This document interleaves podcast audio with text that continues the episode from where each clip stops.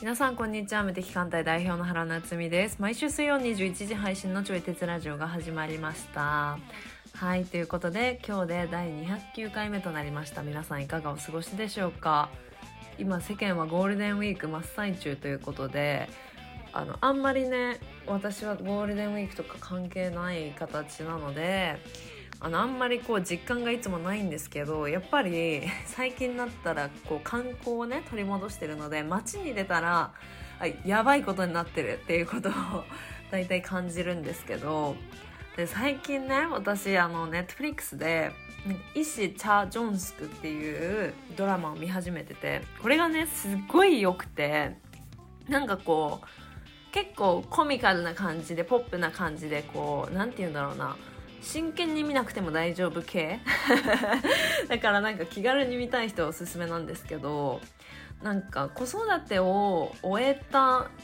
お母さん世代の方があのなんか試験まで受けてた医者に再びなるみたいな感じのドラマでなんかやっぱさなん今が一番若いですみたいな理論あるじゃん。で私もそれもまあ分かってるつもりではあるんだけれどもでもなんかその50近い設定なのかなの人がどんどんチャレンジをしていくっていうドラマでだから私は結構あなんか本当に何歳からでも何でもできるんだなっていうパワーをね頂いただいているのであの気になる人はぜひ見てみてください。はい、それでは今日のテーマをお話ししていきます。鬼滅が良かったという話、ストーリーの裏を読む、思いを継承していくということなどといった話をしております。そしてお相手は教育業界でご活動されております、佐伯和也さんです。それでは本編スタートです。昨日、あの、鬼滅の刃の映画を見に行ったんですよ。え、今やってるんですかそうやってんのよ。ああの、前はさ、無限列車編って言って、あの、通称400億の男の煉獄さんが、あの、死んじゃうところの映画やったんよね。はい。あの話題になってたやつですそうそうそう、あれめちゃくちゃ話題になってさ、すごいもう、何記録を塗り替えたんだよね、千と千尋の。あ、へえ。確か。確かねはいは、いあはいの、興行収入がさ、400億とか言ってさ、はい。あの、すごい、なんかいろいろ記録を塗り替えたやつうん。だったんだよね。で、そこから、えー2年半ぶりかなの鬼滅の刃の映画で、で、そう。で、今回の映画は、あのーえーっとね、どっちかっていうと、その映画単体で面白いっていうよりも、あの、この4月から始まる、あの、新シリーズに向けたプロモーションの映画なのよね。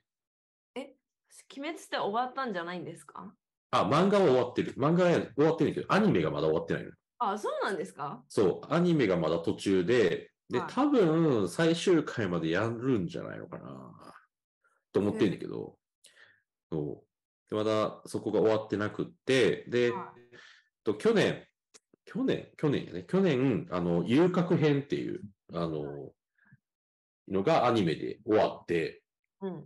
で、次、4月から刀鍛冶の里編っていうのが始まるのよね。うーん。もう、あの、炭治郎の刀が刃こぼれして、で、新しい刀に、あの、鍛え直してほしいみたいな。うーんっていうので、じゃあ、刀鍛冶の里へ行こうみたいな話なんでね。へそえう。まあ、そういう感じで、こう、4月から新シリーズが始まるんだけど、はい。で、その新シリーズに向けて、あと、1個前の遊郭編の最後2話、だからクライマックスうん。のあの2話を、と、プラス、刀鍛冶の里編の、あの、最初の1話うん。の、あの、アニメのその3話分を映画にし、映画館で見れるみたいな。あ、へえ。え、結構話題になってます話題、そこそこなってんじゃないあ、そうなんだ。うんはあの、なんかこういう映画っては、なんか、うんと、本編の映画、だからその前回無限列車編いはいはいはい。なんかそういう本編の映画に対して、あの、1割の興行収入とか買ったらすごいって言われる感じらしいのねあそう。なんですかそうそうそうそう。やっぱなんか一番盛り上がるやつは盛り上がるんやけど、はいなんかこういうプロモーション用の映画ってやっぱり、あのーなんていうのそういう本編の映画に比べると、だまあやっぱ、やや、ややちょっとこじんまりとしてるというかさ、立ち位置が全然違う感じ。そう、全然違うのよね。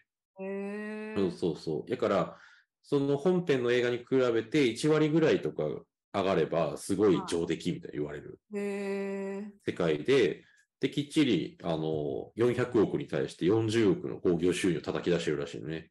あ、えー、じゃあ、上出来って感じなんですね。そうそうそう。結構見られてるみたいはあな。はあはあうん。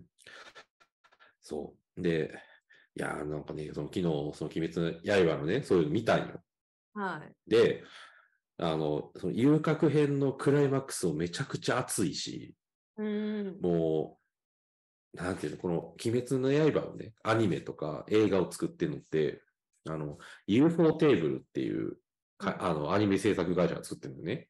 はいはいはいはい。で、このね、UFO テーブルが作る、あの、アニメっていうか、鬼滅の刃がめちゃくちゃ良くて、あ、へえ。そう。だからもう、この UFO テーブルが作るなら安心だね、みたいな。あ、そういうそう立ち位置なんですね。そう、あもうそういうなんあか信頼感みたいなのがある。はいはいはいはい。そうで、もうこの U、とね、この UFO テーブルがさ、その最初のアニメからすごい面白かったし、うんうん。で、さらにその次の無限列車編ですごいもう想像を絶する良さがあったし、へえ。うん、なんか映画とかさ、今まで1回しか見た、見に行かんかったのに、あ、はいはいはいはいはい。そうでもやっぱ2回、3回と見ちゃうみたいえ、そんなんですか気にな。な見る。ちゃ、見ちゃった無限列車編。へえ。もう、なんか、一応無限列車編単体でも面白いんだけど、はい。そう。でもまあできればそれまでの話とかも知ってた方がよりやっぱり面白いね。あ、そうなんですね。そうそうそうそう。あの、立志編って言われるやつ。あの、た別自体が履修してないので、ああ、こそうれなね、んきか、うめっちゃん。話題になってたじゃないですなっかて。たなってた。で、なんか、見るなら、うんアニメ見てからの方がいいよみたいな噂を聞いて、うん。あーアニメ見ようと思ったら、なんかめっちゃあったかうら、んちょっと閉じて、ああ、そう、 結構あまる。見たんですけど。でも、そう言われるとすごい気になる。うん。いや、どっちからでもいいと思うよ。あの、漫画からでもいいし、アニメからでもいいし。はあ、はうあ。ん。なんやったらもう、まな何かは漫見といた方がいいんですね。画、うん。そうね。あーまあ、アニメ、アニメ、アニメだけ単体でも楽しめると思うよ。えで、漫画も、あの、結構ね、楽しめると思ー、えー、う。うん。ただ漫画は、あの、なんか最初は、なんか打ち切りになっちゃうんじゃないかみたいな、結構瀬戸際やったらしいよね、最初。あ、そうなんですか。そうそうう。そうそう。やったけど、でもどこやったかななんか、えっとね、無限列車編に差し掛かるかなんかぐらいのところから、あの、急激に、あの、人気が出てきて、えそう。だから俺も最初、鬼滅の刃の存在知らんかったんよね。ー、はいはいはいはい。で、その、最初の立志編っていう、はいあの、炭治郎の妹が鬼になってうん、で、あの、鬼を狩るための旅に出るみたいな、鬼狩りの、なえっとね、鬼殺隊に入るみたいな、鬼狩りのね、うんうんみたいな、なんかそういうところの、あの、まあ、冒頭部分のね、話を、あの、アニメ、アニメでやってたんやけど、その立志編っていう。はいはいはだからそれが全部終わってから初めて鬼滅の刃の存在を知ったのよ。い。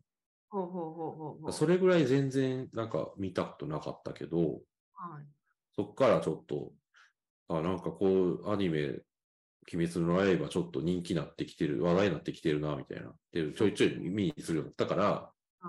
見てみたらめちゃくちゃ面白くて、へえもう寝る間も惜しんで見てた。ー。へうんだから 3, 日か4日ぐらいで多分全部見たんじゃないかな。えー。え26話あるあるんだけどね。ー。はあはあはあはあそうはあ。めちゃくちゃ面白かった。で、映画もね、あの、無限列車編の映画もね、めちゃくちゃ良かったんだよ。そうなんですね。そうなんか人からのプレゼン聞くとね、見てみたいな。あの、鬼滅の刃って、その、まあ、アニメのこのはい映像表現とかうんも、すごくやっぱ綺麗だし、あの、音楽とかもめちゃくちゃいいんやけれども、はあの個人的にはやっぱその、なんていうの、物語というか、はいはいはいはいはい。なんかそこの奥深さも、なんか読み込んでいくと感じられるというか、へーわかるようになっていくのよね。はあはあはあはあそうで、その無限列車編とかのさ、まあ、無限列車編に限らず、鬼滅の刃っていうのの全体を通して語られているのが、はいあの人間と鬼っていう対比なのよね。うんうんうん。で、これがもう本当に真反対っていう言っていいぐらいの存在なんだけど、でも、あの姿形は、あの鬼はもともと人間だったから、はいはいは人間がその鬼の大ボスである鬼仏寺無惨っていうボスがおるよね。い。うんうん。で、そいつの血を、あの、人間がもらうことによって鬼になっていく。うーん。だから元は人間やから、まあ姿形は人間やねん。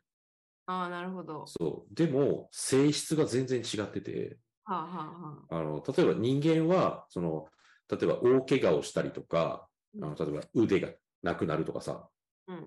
とか、あとなんか命が失われるとかさ、はいなんか、もうそうすると治らへんねん。復活せへんのよね。はいはいはだけど、鬼は、あの、年を追う、老いることはない。いはい。へえ。老いることがないし、あの、首を切られない限りははいはいはい死ぬことがないのよね。ああ、でも一応その、うん。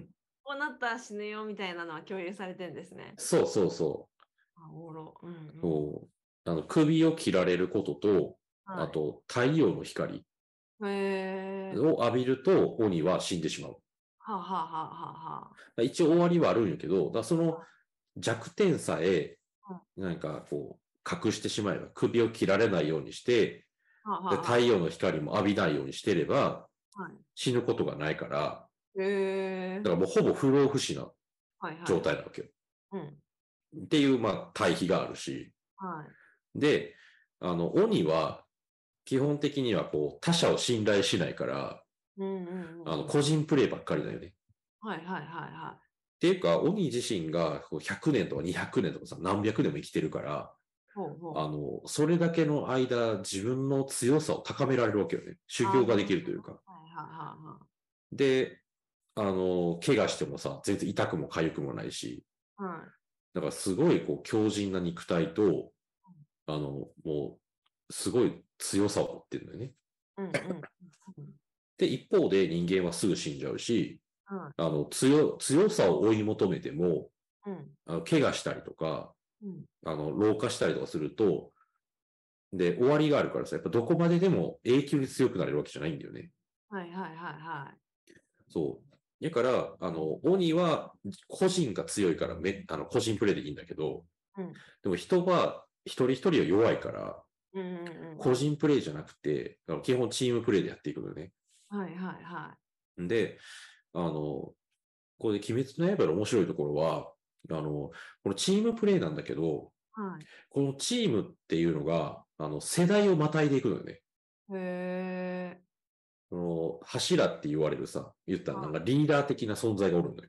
はいはいはで、そのリーダー的な存在も、そのチームプレイでね、倒していくんやけど、鬼をね、い。あはあはあ。倒していくんやけど、でも、あの鬼もめちゃくちゃ強いから、はいこう柱もやられることがあるのよね。あえ、柱はうん鬼側じゃなくて、人あ間、あの、側ひそうそう、人側ね。はいはいはいそうはい。そう。あの人間側のすごい強いリーダー的な存在。はいはいはいはいはいはい。そうなんだけど、なんか鬼のリーダー的な存在にやられたりもするんだよ。ほうほうほうほうほうほで、その時に、あの、ただやられるんじゃなくて、例えばその無限列車編で、あの、縁柱、炎、炎の柱の煉獄さんっていうのがいて、う。はいで、その煉獄さんがこう鬼にやられて死にそうになるよね。はいはいはい。で、その死ぬ間際に、その、主人公のさ、炭治郎と、はい、で、善逸とね、伊之助っていう、あの、三人グループがいるんだけど、三人のね、キャラクターがいて、で、彼らが主人公なんだけど、はで、その彼らに、あの、もうあとは任したみたいな、次の事態は切り開くからお前たちだみたいなね。うんうんうんうん。そう。で、心を燃やせ、つって。で、その鬼を倒すっていう、その思いを、あの、次の世代へ受け継いでいくっていう、うんで、そう、でそれも、あの、一つのチームプレーの形はいはいはいなのはいね。思いを、あの、強さとかは受け継げないけど、うんうんこの思い、心の思いを受け継いでいく。はあはあはあはあだから実はその柱たちも、その柱から始まったんじゃなくて、あの、先代の柱がいるのよね。ああ、なるほど、なるほど。そう。だからもう代々、こう、柱というものの思いが受け継がれてきてて、はい。で、その鬼滅の刃のその中でも、この現在の柱から、その炭治郎たちに思いを受け継いで、で、鬼をね、みんなで倒していくっていう、うんうんもうそういうストーリーなのね。うんうん。へえ。もう、なんかね、この、なんか俺は継承っていう言い方をしてるけど、うんこの思いを継承していくっていうのが、うんあの、なんていうのかな。こう、鬼滅の刃のね、すごい面白いところの一つだし、はいではいこの継承するのが、なんか、俺らの生き方とか、このビジネスとか、いろんなところにも、あの、すごい重要なメッセージとしてはいはい絡んでききてる感じがするのよね。ほうほうほうほうほうん、例えばあの、自分がやってるビジネスがあるとするじゃんう。はいはいはい。それを思いを持って、その例えばこういうふうに社会を良くしたいとか、うんこういう人たちを救いたいみたいなさ、っうん。ていう、ただお金儲けじゃなくてうん、そういう思いを持って、こうビジネスをしてるとするじゃん。うんうんうそん。したら、この思いを持ってビジネスをしていたら、なんかその思いに共感した人たちがうん、こう集まってきてくれる、ちょっとその、なんか教えてほしいです、みたいなとか、弟子入りみたいな。とかさ、あの、そういうビジネス教える講座みたいなの開いた人がね、集まってきてくれたりとかさ、はい。そういうなんかノウハウとかスキルレベルじゃなくって、その思いに共感してこう集まってきてくれる人がいたりすると、はい例えば自分がその、こういう社会を作りたいと思っても、まあ、途中でなんかそのビジネスを続けられなくなったりとかする、したとしても、この思いを受け継いでくれる人がいると、その、こういう社会にしたいっていうその思いが途切れずに、その人たちにこうつな、つながっていくみたいな。うんうんうんうん。で、そうすると、なんか自分のやってる事業っていうのが、本当に自分の代だけじゃなくて、2代目、3代目とかさ、こう続いていくこととかあるわけよね。うんうんううんん。で、これって、あの、日本企業の強さでもあると思うのよ。うんうん。あのそう。あの、日本の企業ってさ、はなんか、あの、1000年以上続いてる企業がめちゃくちゃたくさんあるのよね。い。うんうんうんに、2、30社ぐらいあるんじゃなかったかな。めっちゃあうるん。んだよね、確か。でもやっぱ何百年で続くとかさ、なったら絶対一人じゃ無理じゃん、うんうんうんうん。もうで、あの、そんだけ長く続く企業があるのって本当日本だけらしくって、はいはいはで、海外とかでも長い企業あるんだけれども、い。はい。それでもやっぱせいぜい2、300年ぐらいとからしいよね。うんうんうんうん。へ1800年代から19世紀から続く会社みたいなさ、え。とかぐらいらしくて、だからやっぱ日本人の心って、なんかその、武士道っていうものがあったりとかさ、うんうん。だから、すごいこう心っていうものを大事にする。仏教とかさ。はいねはい。はで、その心っていうものを大事にして、それを次の世代にこうつなげていくっていうことを日本人って多分昔からやってきてるんだろうなって思うよね。いはい。うん。そう。だから、あのその鬼滅の刃の作品も、そういうふうにこう、思い、心をすごく大事にして、で、その思いを、こう、人にね、伝えて、こうんう、継承していくっていう、そういうストーリーが、日本人的にもすごく馴染みがあるもので、はいはい。そう。んで、鬼滅の刃がすごい愛されてるのかなって思ったりするよね。へおーうんえ。え、み、うん見てみたい。うんいやいいよ、おすすめですよ。へうえん。ちょっと長々と語っちゃいましたけど。 なんか私は、ちょっとうんまた話それるんですけど、いいよ。今、ワンピースを読み、読み、読み始め、ああ、ワンピースいい ね。はい、でも、あの、本当何の情報もないんですけど、 あの本当にうん、何もないから、うん、ちょっと4月は、ちょっと一日休みとかあったら、うんあの漫画喫茶とか行って、ワンピースをはいはい買おうかなってしてた、あーあそしたらまた「鬼滅」のプレゼンが入ってきた から。ー。ああ、ワンピースの話もね、一つあるよ。なんかそうなんでん私はワンピース読みうたんいうなってん。いうと、うんうんうん。えなんか私 BTS の話してってたじゃうない、んうん。してた、してた。でなんか BTS うの、んなんか昔のまあうそんのストーリーテリングのラインがあるんですけど、うんうん。それは結構昔のなんか電う気んとか、なんか昔はいはのメいタルとかをベースにした物語をうん作ってるんですよ。はいはいはがちょっと伏線とかい。うん。もあるんだけど、なんかうん物語的に解釈したらこれってこういう意味なんじゃないかみたいなのうが盛りん。うんうんうん。で最近はそのシリーズがもう終わっ終わってるっていうか出てないので、うんなんかそういうのなんかないかなって思ってたんですね。うんうんうん。 そしたら「ワンピースがどうやらそういう系らしいみたいな。 ほう。なんかうってん、いう噂を聞きつけてなんか考そ察の系みたいな。 ああ、考察をして深めていくみたいな。そうそうそうそうそう。はいっはいはいはいはい。てそうこだねとは、なんうんか私の好きな感じなんじゃないかなと思って、はいはいはい。今惹かれてるっていう感じでうす。はい、ん。そうだね。ワンピースはよく考察されてるね。うん。確かに。そうなんですよ。だから、なんかそれも含めて見るのが超好きだかああ。いや、そうね。ら、はい、うん。あの、昔は漫画はただ、なんか、例えば、バトルの、はい。なんていうの、激しさに心躍らせるみたいな。なあうんうんうんうんちょっとなんか、本当に娯楽的な読み方をしてたんやけど、うんやっぱ大人になってから、このストーリーの面白さ、ちょっと、うんなんていうか、気づくようになったというか、なんか知るようになって、はいはでそのストーリーに着目をして、それぞれのね、人の思いとか、裏側のね、設定とかさ、い。うんなんかそういうこう考察をしていくことの面白さは、本当つい最近やね、大人になってから、うんうんうんうんうん、知るようになって。